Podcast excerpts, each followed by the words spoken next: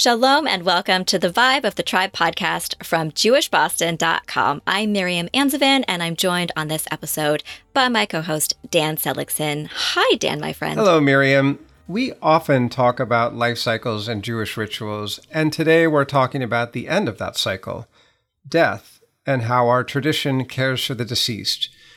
Chances are, if you're an adult, you've probably experienced the death of someone close to you. But there's something distinctive about how Judaism sees death in the afterlife. And by the way, we've got a podcast on that as well. And that's why I'm really looking forward to our discussion today. True story about Miriam. I only knew you for a few days before it came up in conversation, and we have many unusual conversations. That when you were a teenager, you took part in helping to ritually prepare a body for burial according to Jewish tradition. Obviously, this was a transformative moment in your life, and it is something that has completely and totally intrigued me ever since. Yes, Dan, that is 100% true. It was an absolutely defining Jewish moment in my life when I was lucky enough to participate in a very special mitzvah or commandment. Many people out there might be familiar with sitting Shiva or reciting Kaddish.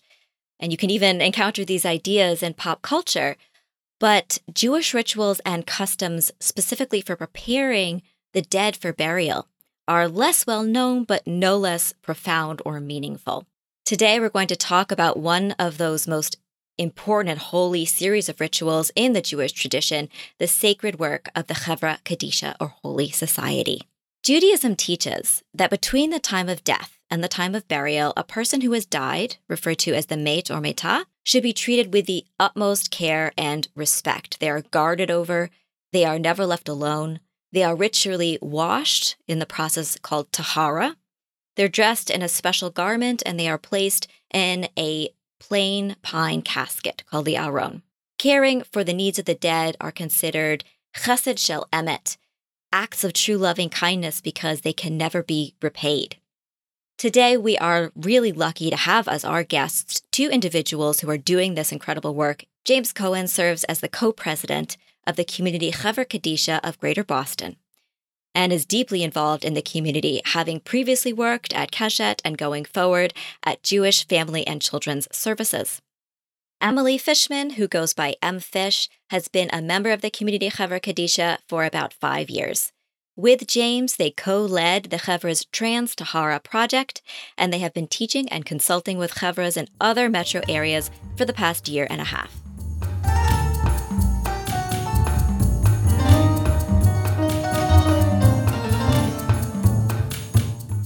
James and EmFish, thank you so much for joining us today on the Vibe of the Tribe podcast. Thanks for having us. It's a pleasure to be here. How did you first get involved in this mitzvah? And how did you first get involved with the community Chevra Kadisha? James, let's hear from you first. Sure. I've always been very focused on making sure that all parts of our Jewish community, that anyone who wants to has access to all has access to the Jewish community to participate in whatever ways feel meaningful to them.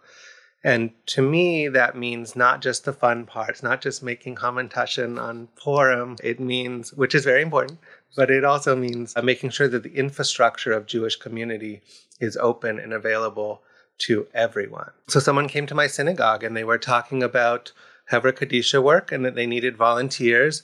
And I thought that sounds like a really meaningful way that I could get involved in making sure that these things are available to us. The community Chevra Kadisha of Greater Boston is a unique Chevra Kadisha in that we're open to everyone. There are no religious requirements. There are there all Jews who self-declare who uh, want to participate can participate, and that just is very different than many other places. And that felt like a good way that I could help support the infrastructure of Boston's Jewish community. EmFish, how about you? I came to it more directly to Tahara rather than through pluralism. I grew up in a household where my mother had already lost both of her parents and a brother before I was born. And I like to say that I was brought up in a very death positive household. We talked about death, we talked about those relatives who had died. They were live sort of characters in in my upbringing and I wasn't uncomfortable with death in the same way that other people are. I didn't have a taboo around talking about it. Obviously, it's still very sad. It's not scary, but it's something I was always comfortable talking about. And when I learned about Tahara in a sort of Jewish life cycles class, it spoke very deeply to me the desire to take care of our own and to make sure that people were not just sort of shunted off to the professionals for this very last ritual of their lives. And so when I had the chance to get involved in the community Chevra Kadisha, I leapt at it. James, as we mentioned earlier, there are many steps in the ritual process of the work of Hevra Kadisha. Can you kind of walk us through those steps and explain some of the vocabulary, the symbolism, the meaning behind those steps? Sure, I'm happy to do so. So, in the Tahara room, we always work in teams. And the first thing that we do is a, is a preliminary prayer where we ask forgiveness for any indignities that we may unintentionally cause. And then we ask God to protect us as we're doing some dangerous work. We then inspect the body of the mate or meta and remove any kind of medical devices that might be there because we want the body from dust to dust to fully decompose and anything that we can remove safely we will. We then do what's called the rechitza, which is the ritual washing, and we remove uh, any dirt, any uh, sticky from the the electrodes if those are left from the hospital stay. I know the women remove nail polish and other things if uh, if they find that, and that's the cleansing, and it's accompanied by by various prayers. After that, we do the actual tahara. The whole process is called tahara, but the tahara is actually one specific moment where where we use water to purify the body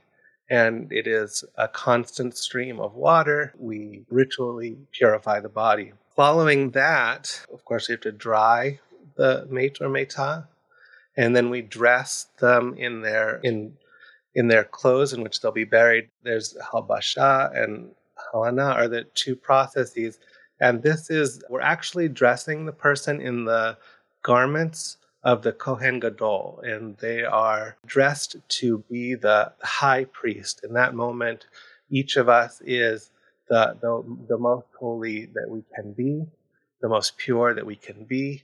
And there are several garments that are put on in a specific order, accompanied by specific prayers. There are knots that are tied to spell out certain words, and then we transfer the mate or meta into the aron, where they will, in which they'll be buried. Question for you, EmFish. The more that I learned about Jewish burial rituals, and I did some research over the past week, the, the more I came to appreciate the incredible dignity and care that are just so inherent in this process and what that actually means to families who are mourning their loss to know that, that this is happening.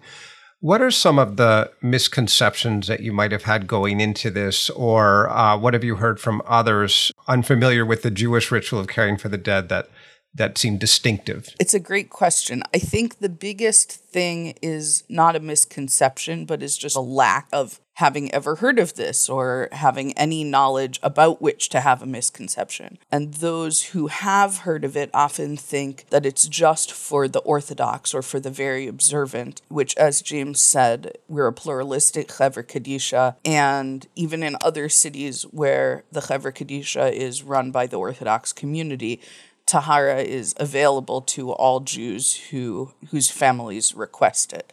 So that's that's another misconception that some people have. Specifically, I've heard things like people think that they go into the coffin naked, which is not true, or they think that they will be naked through the whole process of Tahara, which is also not true. We keep the person covered with a sheet and a specific covering for their face so that they're never fully exposed to preserve their dignity. People worry that the person is going to be just alone in an empty coffin, and that's also not true. We put hay around them so that the body doesn't slip and slide around. And my own misconception going into this was I'm not a terribly theological person. I'm not sure that I have like really specific thoughts about the afterlife. And I thought that would be sort of an impediment to my f- ability to be fully present during Tahara. And I have to say, It's much more of a human process than a theological one. It's about honoring this vessel and helping it wrap up its business here on earth much more so than sort of any appeals to God or the afterlife. I would add on to that. I think that is such a beautiful way to describe it, EmFish. I, I would add on to it that it is the people in the Tahara room, it is the most beautiful moment of working together in community of which I've ever been a part. These four or five people who come together from all walks of life with so much care and respect and dignity is that word that keeps coming up that just the loving kindness that is shown to this person who has lived their life. And i always think when i do a tahara with, with four or five guys and i think that you hear so much about toxic masculinity and this is like the exact opposite you have never seen i had never seen in my life such careful, loving kindness as you see in the Tahara room of people who are there just to show respect to someone they've never met. It is a privilege to be able to be part of this ritual for someone. It is considered to be one of the most profound mitzvot that someone in the Jewish community can do, just as you said, James. I have only done this mitzvah once in my life, a very long time ago, so my experience is very limited. How do you both get in the right mental and spiritual state to perform this mitzvah on an ongoing basis? And how do you feel it's impacted you personally? James, please, let's start with you. Sure. So I always read the obituary. I know EmFish does this too. There, there are some people who don't but I want to know as much as I can about the person. Um, hopefully, they lived a long life, although that's not always the case. Hopefully, they died peacefully, although that's not always the case. And I want to be able to show up as a whole person and recognizing that they are a whole person as well. And so the more I can know, the better. It's not always possible, but uh, when we are when we arrive at the funeral home, we take a few minutes to make that transition from our workaday lives and come together to, to become a team, usually just checking in with each other and talking about the mate if we know any information, making sure everyone's ready. And then the we are privileged to work uh, at Brezniak Funeral Home in West Newton. And the physical setup is that we walk downstairs to get to the Tahara room. And I always feel like walking down those steps allows me to make the physical change to be emotionally present. It is being part of a team is definitely allows that makes that transition so much easier for me. When you mentioned the going down the steps, I immediately thought of the parallel of, of mikvah in a way, which is a very interesting way to kind of envision this. And, and for our listeners, when you use a mikvah as well, there are a set of steps you go down to ritually immerse. So that's a very interesting parallel. Uh, Fish, how about you? How has it impacted you personally, and how do you get in the right space to do this work? Just to go back to the mikveh for a moment, at Brezniak, the funeral home that our chevra works out of, we pour water over the mate or meta, the dead person, in order to do the part of the ritual that's actually the tahara proper.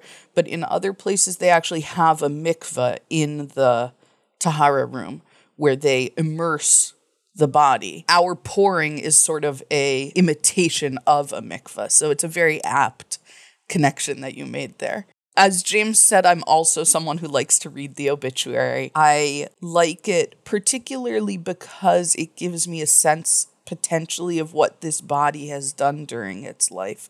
I love when there are details in it. She loved hiking with her dog, and when I'm washing her feet, I imagine these moments that she was out in the woods with her dog, or if it said she loved knitting hats for her grandkids, and I can picture that while I'm washing her hands. Of course, a lot of our a lot of the people that I'm dealing with are cisgender women who are matriarchs of large families and who gave birth to one or more children. And I can picture that as I'm handling different parts of their bodies and, and their breastfeeding and all of those things that went on in their lives. So for me, and the funny part of reading an obituary is that you have a lot of specific information, and then there's so much, of course, that no matter how long the obituary is, you would never know. So there's there's always something about the body that makes me wonder more. Either the mate has two different color eyes. Like, I wonder what that was like for them. Or they have a scar from a surgery, and I wonder what part of their life that happened during, and how good was their pain control, and was that traumatic for them. So it's this funny gray area between knowing a lot and also realizing that we know practically nothing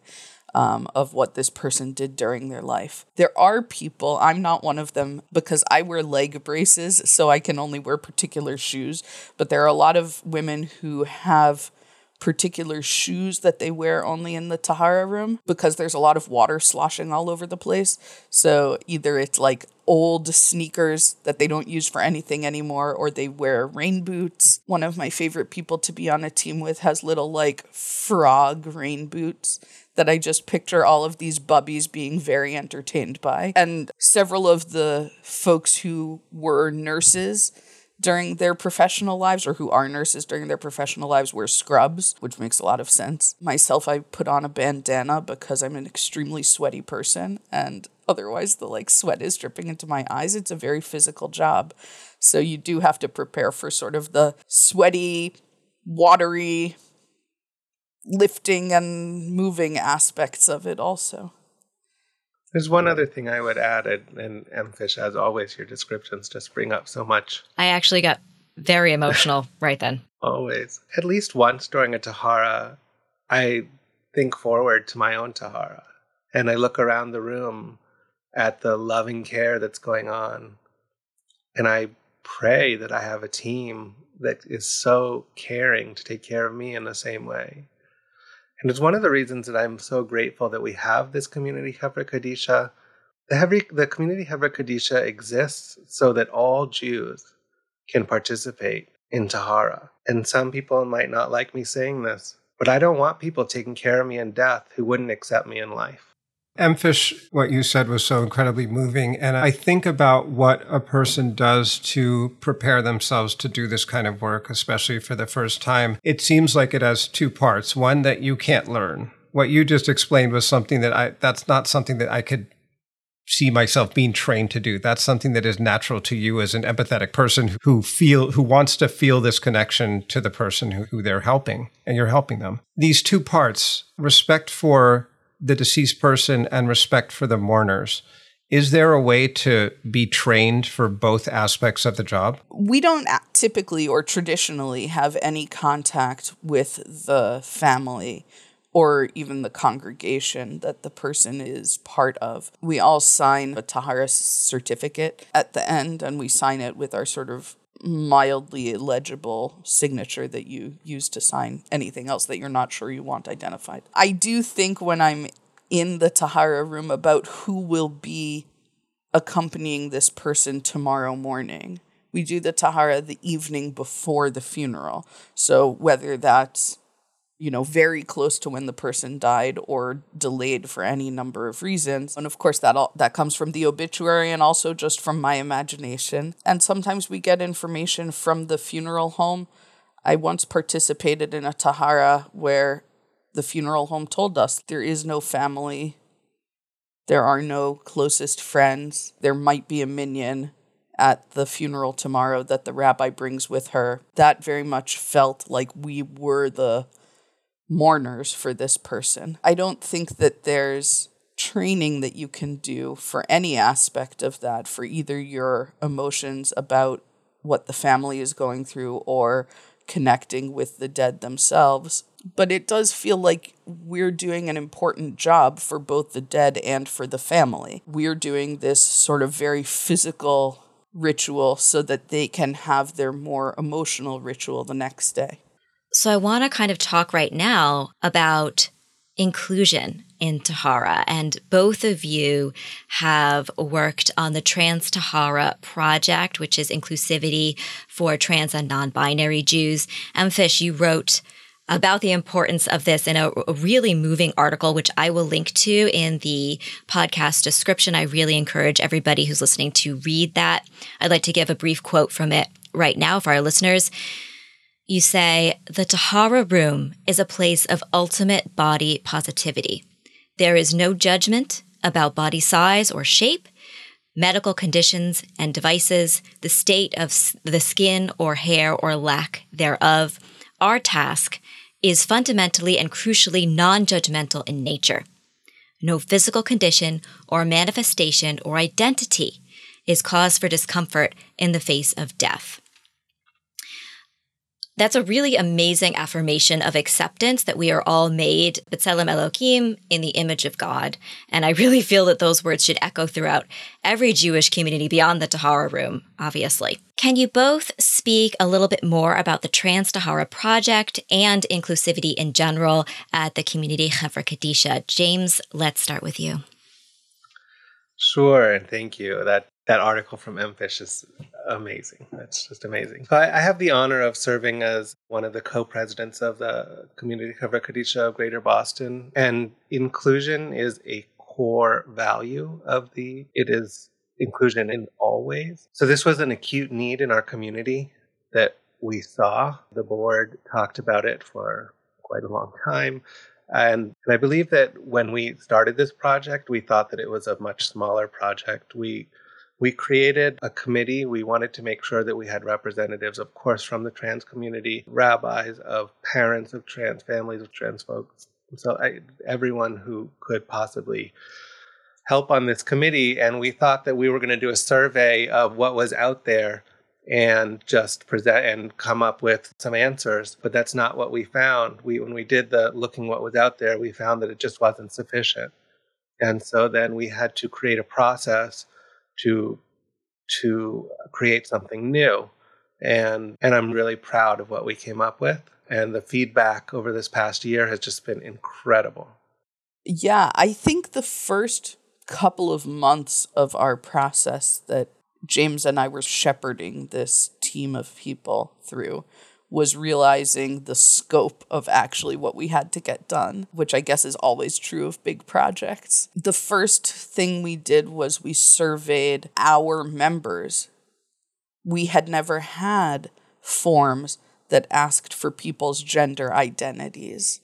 We had forms that assumed that we would be able to tell from people's names. So we went through and found out that we didn't have any active members who were trained who still lived in Boston who were trans. And we also at that time found out that most of our members were willing and able and excited is not the right word, but were available to step up to do Tahara for trans folks. That most of our members did feel comfortable with that, regardless of their own gender identity. So we knew that we had work to do on our chevra as well as figuring out how to serve trans Metim, trans folks who have died. And we did that by holding a specific training for trans folks who, of course, if they know anything about Tahara, might know that it's a very gendered binary ritual and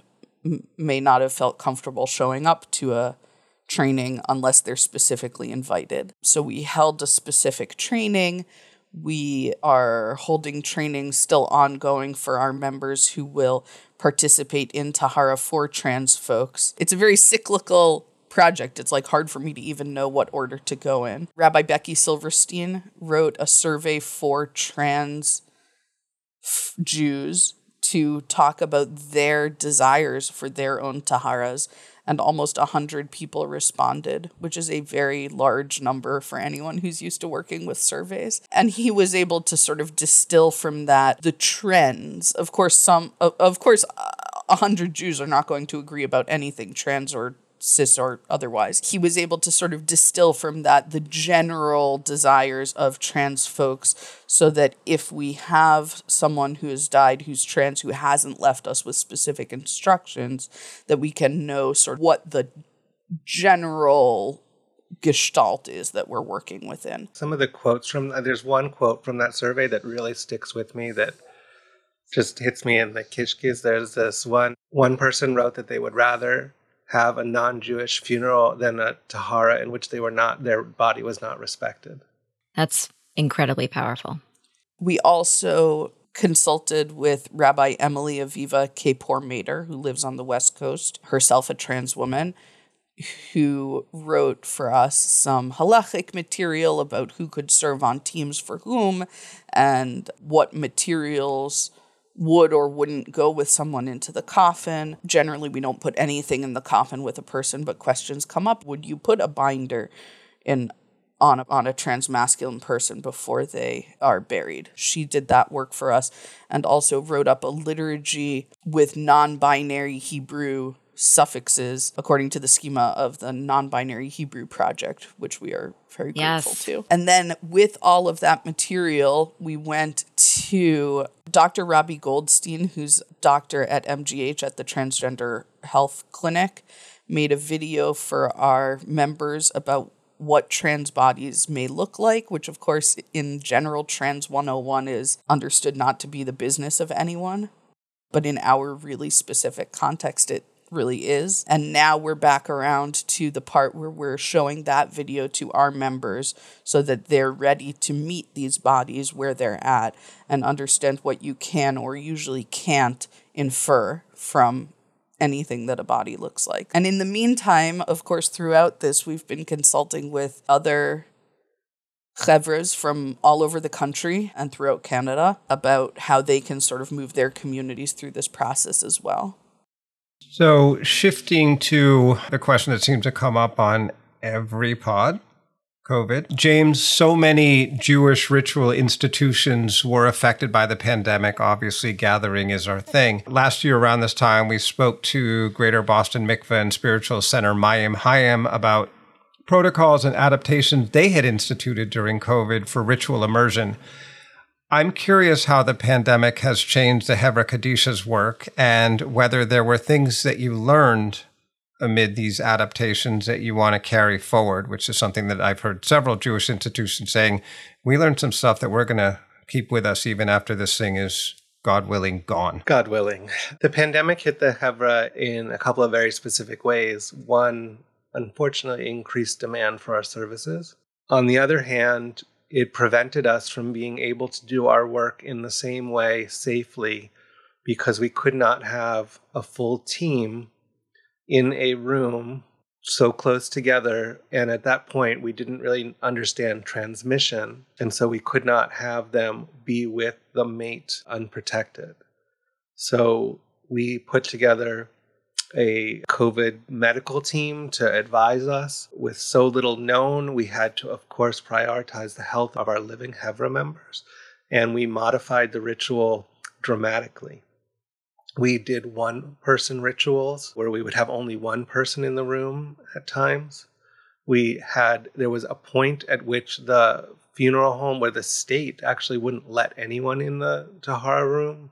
And so we were doing phone rituals where the funeral home would dress the the mates and we would have someone on phone or video doing the best we could to provide tahara or some semblance of tahara to these team. We have since been able to go back into the tahara room and thank God. And at some point, we hope to do some kind of ritual for all those for whom we weren't able to do a full tahara. We're not sure what that's going to look like.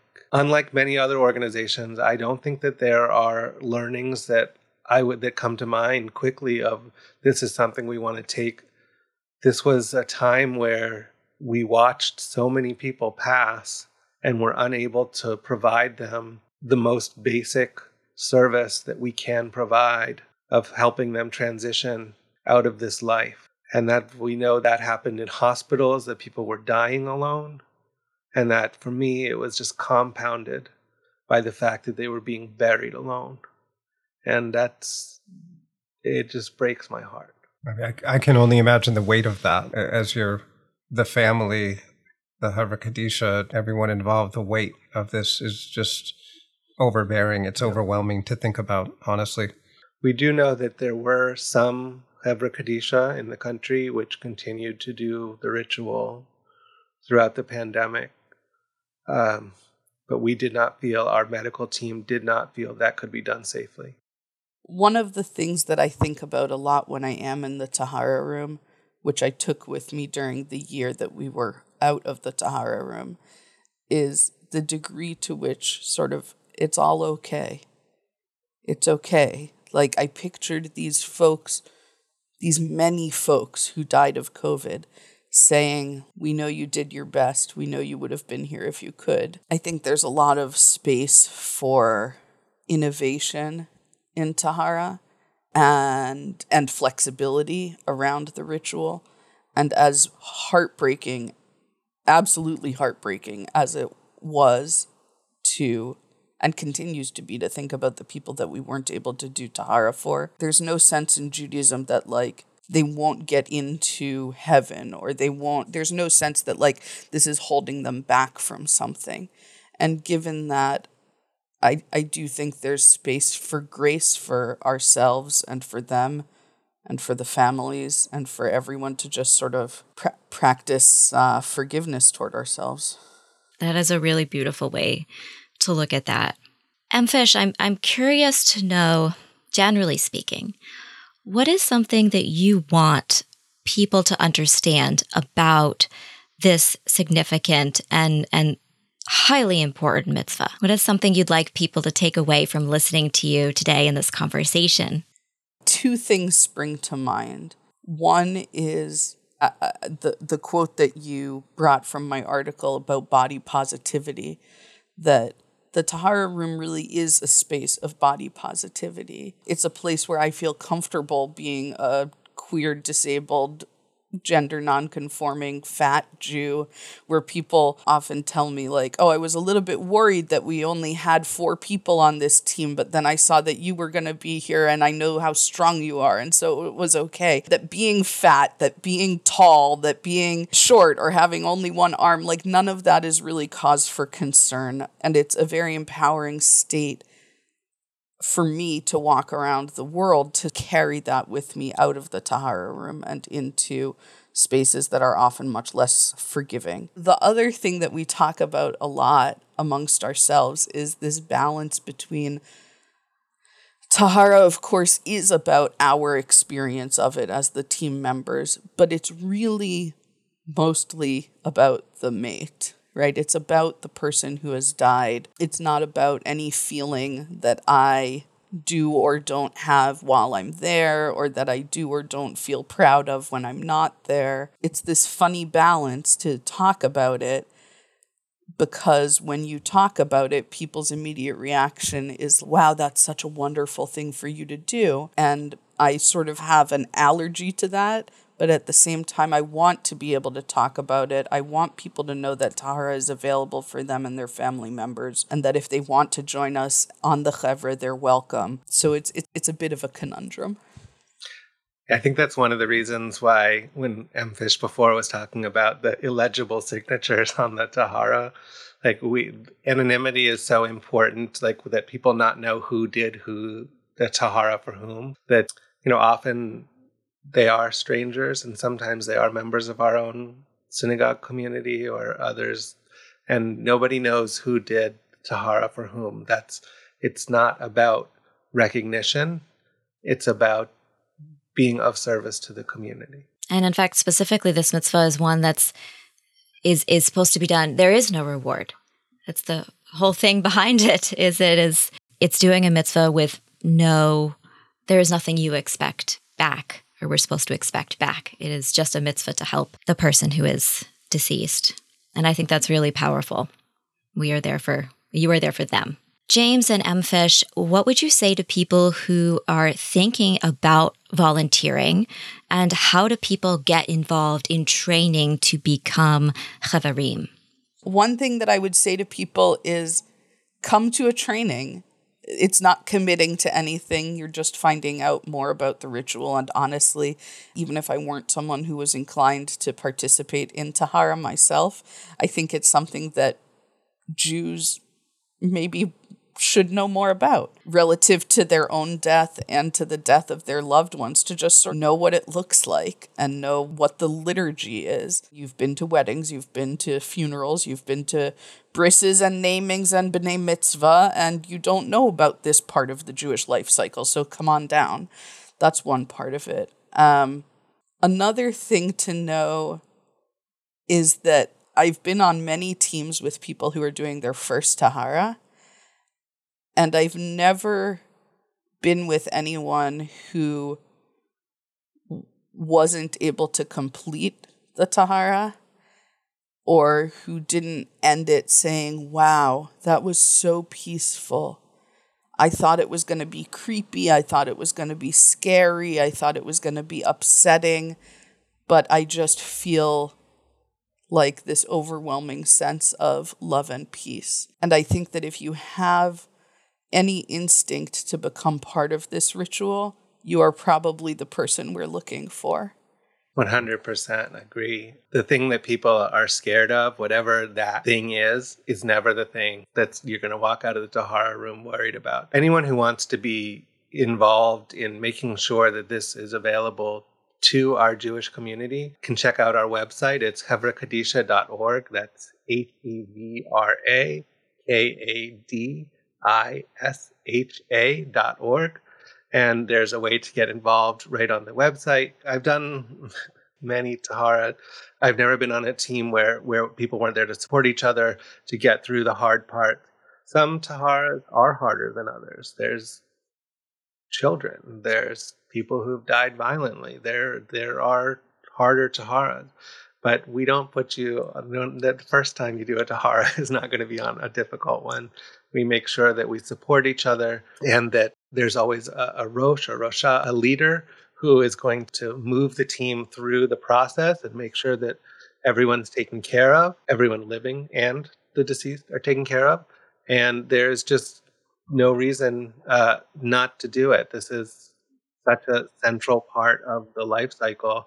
And I hope all Jews who want to check it out, take just a few minutes and check it out. I will be linking those uh, resources and how to connect with the Chevra Kadisha in the podcast description. I really encourage everybody who is potentially interested to check it out and think about it. It is a beautiful mitzvah and such an important part of the Jewish life cycle. And as you both have said, it's one that deserves more attention and knowledge from everybody in the community. So, James and EmFish, thank you both for doing this incredibly holy and important work in the community. And thank you for coming on the Vibe of the Tribe to tell us all about it.